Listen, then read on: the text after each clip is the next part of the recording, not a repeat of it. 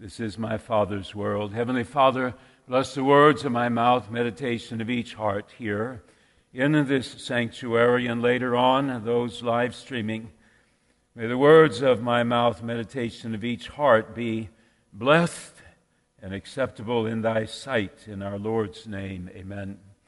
I will not reread the gospel that Pastor Schauer read to you, Luke 7. It is the story that I want to cover with you this weekend. It is entitled Dinner Guest, two in particular Simon the Pharisee and the Lady of the Night.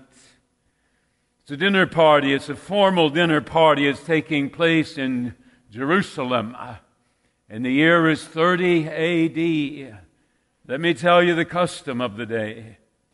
In those days, a dinner party took place outside. It was an open courtyard where they had set up tables. They were public events in the fact that the neighbors could feel free to stand around the sides of the courtyard in order to observe the guests that were sitting there and the activities that took place. They were just people watching, I guess you could say. Strange, right? But such was the custom of the time. They weren't actual guests but neither were they intruders. It was expected at the time for the public to stand around the formal guests. The host of the dinner party was expected to do three things for his guests. Number one, every guest was to receive a kiss of welcome from the host. It was a sign of affection placed upon their cheek or their forehead, a sign of affection saying to them, I am glad you're here. I'm honored that you could come.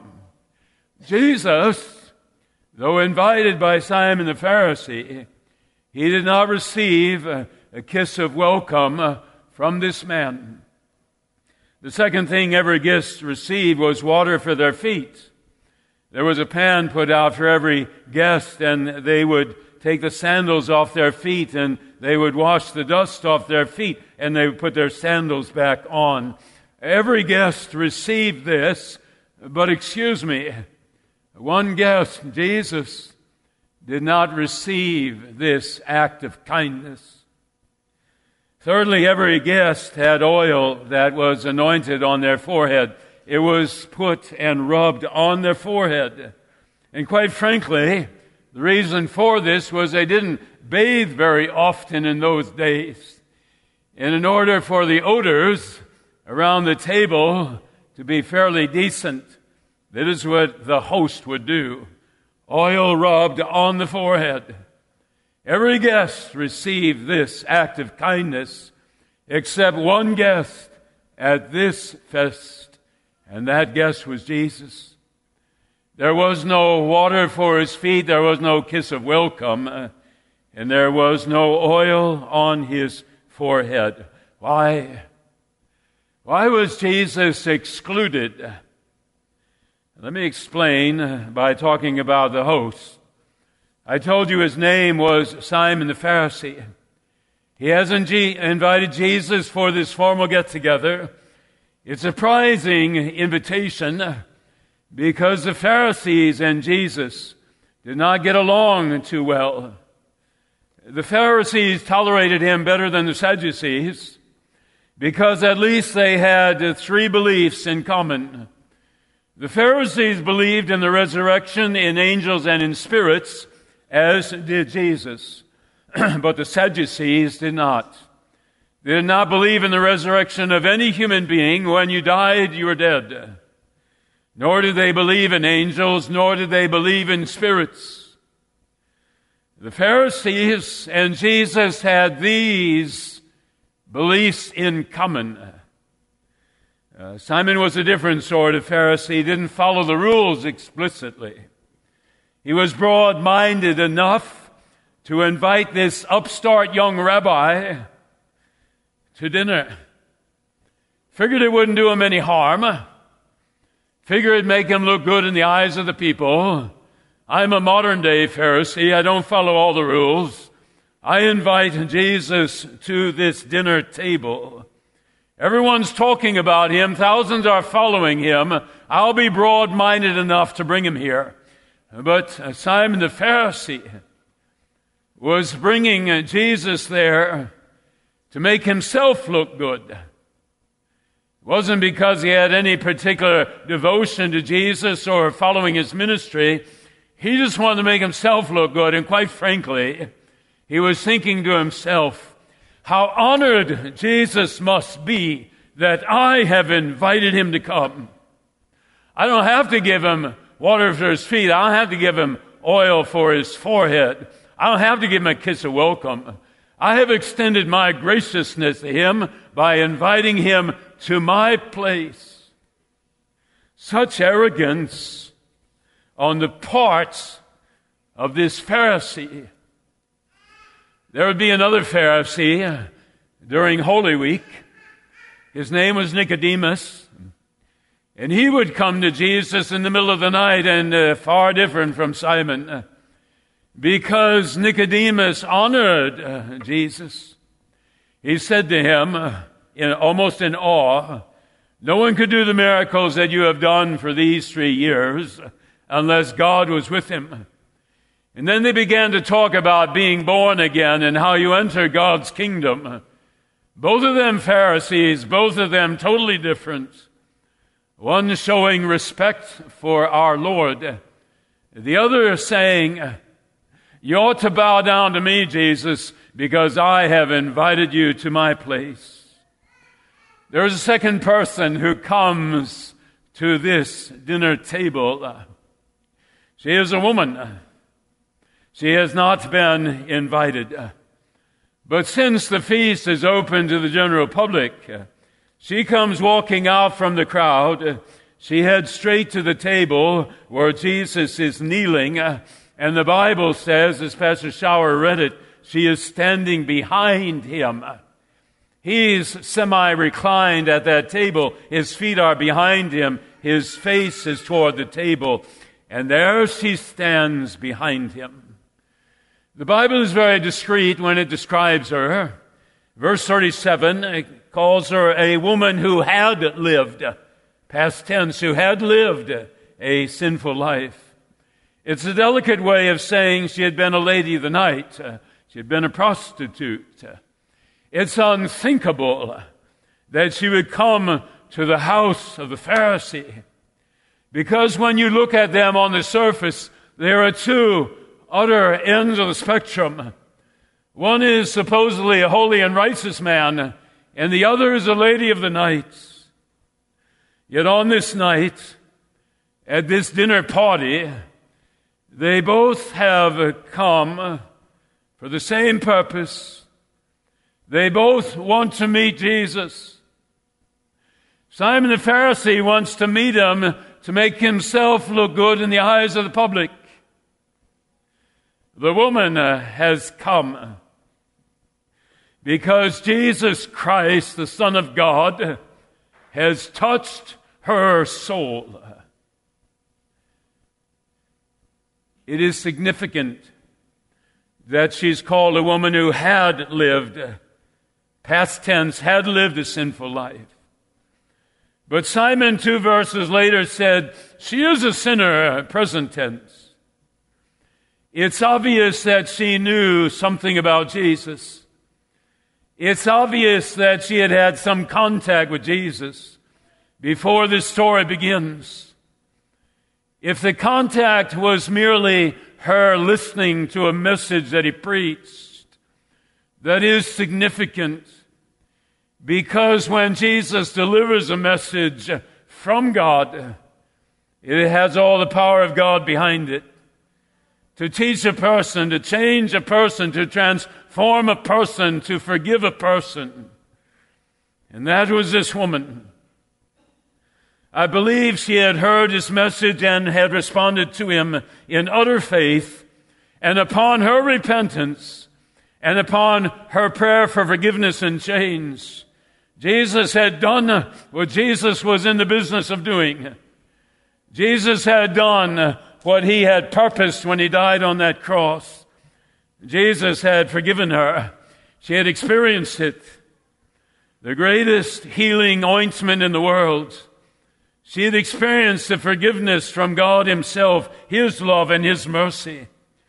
She comes to the party because her life has already been changed. And she wants to express her newfound love uh, for her Lord. She was like so many in the Bible. The demon possessed man on the island of the Gadarenes. Uh, when Jesus cast the demons out of him, uh, he fell down at Jesus' feet and he said, I want to go with you. I want to spend the rest of my life being one of your disciples. You got 12? Might as well add number 13 uh, and let that man be me. I love you, Jesus. You have given me back my life. It was like so many in the Bible. If the thief on the cross could have gotten down off the cross, if he could have gotten Jesus off the cross, that bloodied man would have knelt down at Jesus' feet and said, Jesus, you just saved my life. Uh, you said, uh, Today be with me in paradise. You have saved my life. You have forgiven me. I've told you many times that when Jesus said from the cross, Father, forgive them, they don't know what they're doing. The thief on the cross was not thinking about Simon Peter. He was not thinking about the scribes and Pharisees. He was not thinking about the Roman soldiers who had nailed him there. The thief on the cross was thinking about himself. He was saying to himself, My goodness gracious, Jesus has just asked God to forgive me for the life that I have wasted and the harm that I have done to so many others. You better believe one thing that thief on the cross loved Jesus. You better believe one thing that when that leper who was cleansed came running back to Jesus, fell down at his feet, and gave him thanks and praise, you better believe that that one leper loved Jesus and would spend the rest of his life loving Jesus. Couldn't do enough for him. And Simon Peter, when he was forgiven by Jesus for his betrayal, you better believe that Simon Peter was weeping uh, and he was saying to Jesus, I'll love you till I die. And I will end up dying because I love you so much. She is one uh, of millions upon millions upon billions upon trillions of people when they have been touched by the forgiveness that God offers, they love Him to the day they enter heaven. And then they love Him forever in that place. Simon says she is a sinner. The Bible says she had lived a sinful life. Simon was unaware, perhaps, that she had come to the faith. Simon was unaware of the fact that she was no longer a lady of the night. But I'm going to tell you something. If you're a person like Simon Peter, if you're a person like Simon Peter, you never do forgive an individual. Right? If they did something 20 years ago and, and they long, long since have received forgiveness from God and long since have served their penalty, they did something 20 years ago, if you're a person like Simon the Pharisee, you're always that person. You're always that person. Jesus, when he started his ministry, he said two significant things. He said, Blessed are the peacemakers, they'll be called the children of God. He doesn't say, Blessed are the finger pointers. He didn't say, Blessed are those who slander others. He didn't say, Blessed are those who judge others. He said, Blessed are the peacemakers, the forgivers, for they are God's representatives on this earth. And then the very next chapter, Jesus says, People who like to judge other people, they see a tiny speck in their brother's eye, and they point out that tiny speck, and they got a huge log in their own eye. And then he said, Judge not, lest you be judged. By the same measure you judge other people, you will be judged by God. Two different people And on the surface, everyone thinks Simon is the holy and righteous one. And everyone thinks that the woman is filled with sin. But when you look at the depths of this story, it is the complete opposite. She is holy because she's been forgiven. Simon remains in his sin of pride and arrogance. When she comes to Jesus, six things happen. She intends to anoint his feet with perfume, but before she can do that, she begins to cry. And she cannot stop crying. As she cries, he notices that her tears are dropping on Jesus' feet. When she sees her tears on Jesus' feet, she's a little bit embarrassed and she kneels down and she dries his feet with her hair. She then smothers his feet with her kisses and finally she anoints his feet with the perfume. She loves him. That's why she's weeping. She stands to honor his greatness. She weeps, overwhelmed with sorrow over her path. She wipes his feet with a sign of deep humility. She kisses his feet, a gesture of affection and respect. She anoints his feet in gratitude for what he has done for her. She has been set free. And he was the one who had broken the shackles of the slavery of her sin. He was the one. He was the one. He was the one.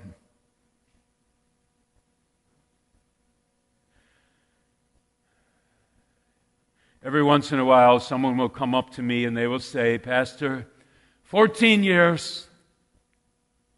And I'll say, 14 years what? They'll say 14 years today since my last drink of alcohol. Or they'll come up and say, seven years. Seven years since I stopped the activity that was so displeasing to God. The list is a lengthy one of anniversaries and the reasons behind them. Uh, this was that woman if you ask her on what day did she hear the message from Jesus that changed her life, she would have told you 25 years later. The exact day, the exact moment, what the weather was like, where she was standing, she would describe that day as if it happened yesterday. And she would say, Jesus, on that day, He saved my life and he changed my life. Simon the Pharisee is seething with anger. Jesus tells a story that Pastor Schauer read. And then he asks him the question Who loves the forgiver of the debt more? And Simon said, The one who was forgiven the most. And Jesus said, You are correct. He was saying to Simon, we're all in debt to God. Shame on any human being for pointing another finger at another human being because of something in their life. Shame on any person who does that. Gary Schmidtke was in this pulpit 15 years ago. He preached a sermon I never forget. He said, My sin is not alcoholism. My sin is not drugs. My sin is not adultery. My sin is not embezzlement. And he had a long list. And then he said, God knows what my besetting sin is. And God knows the battle I've had with it through the entirety of my life. And as God deigns to forgive me and to be with me in my struggle, so he deigns to be with all of us in the battles that we have against our besetting sin. Simon's sin was pride and arrogance, and that's what Jesus wanted to save him from. He could save Nicodemus. Acts chapter 6, after Pentecost, he could save many of the priests who came to the faith in him. And one would hope and pray that Jesus, because of this episode, and the Holy Spirit when he came on Pentecost, one could only hope and pray that Simon the Pharisee was changed. Ray Pritchard once said, It is strange, is it not, that the worst sinners often make the best saints. Why? Because flagrant sinners are more likely to discover that they are sinners and how deeply they fall in love with the one who forgave them and saved them. And their love is evidenced in their devotion to Jesus and their service to others. I close with this question What do you see when you look at others? What do you see? Simon looked at other people and he said, Thank you, God, that I'm like, not like other people. I'm a holy and righteous man. I'm glad I'm not like this woman here, covered with sin. I can barely look at her. The publican in that particular story said, God be merciful to me, a sinner. What do you see when you look at other people? The answer to that question is dependent on your answer to my second question. And my second question is What do you see when you look in the mirror? What do you see when you look in the mirror? If you see someone who has committed sins, and you realize that God has forgiven you. And everything was restored. Then, when you look at other people, you don't see sinner.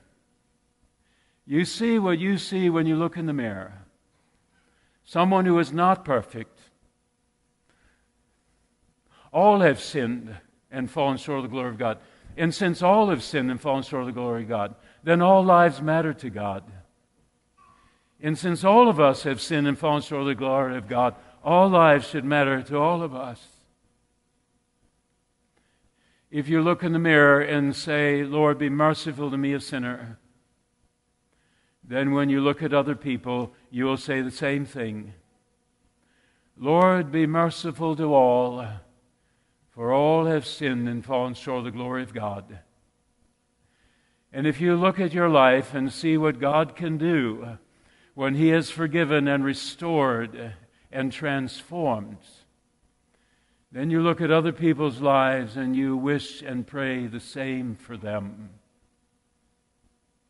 Why does God put this story in the Bible? because it's one of the most significant stories he could ever deliver. Because blessed are the peacemakers, for they shall be called the children of God. Blessed are the peacemakers, for they shall be called children of God. Let me have a prayer with you. Heavenly Father, the woman has had an operation performed. She hadn't been bleeding for 12 years, but she had been a lady of the night for perhaps a decade or more. And now that which had haunted her, and that which had degraded her, and that which had caused her to not be able to look at the face of God because of what her life was, that had all been changed by an operation done by the Holy Spirit, and she was no longer what she was before. She was a forgiven and changed child of God. When King David was forgiven, look at what he did. When Simon Peter was forgiven, look at what he did. When Samson was forgiven, look at what he did. When Jonah was forgiven, look at what he did. When the thief on the cross was forgiven, look at what he did. His story is in the Bible, one of the most significant stories ever, telling us it's never too late to come to Jesus in faith. And when this woman was forgiven, she was so in love with Jesus that she served him for the rest of her days on this earth. May we love him to the extent that she did, and may we serve him to the extent that she did. Never a moment, Lord, that we do not realize your presence, your peace, and your strength. In our Savior's name, amen.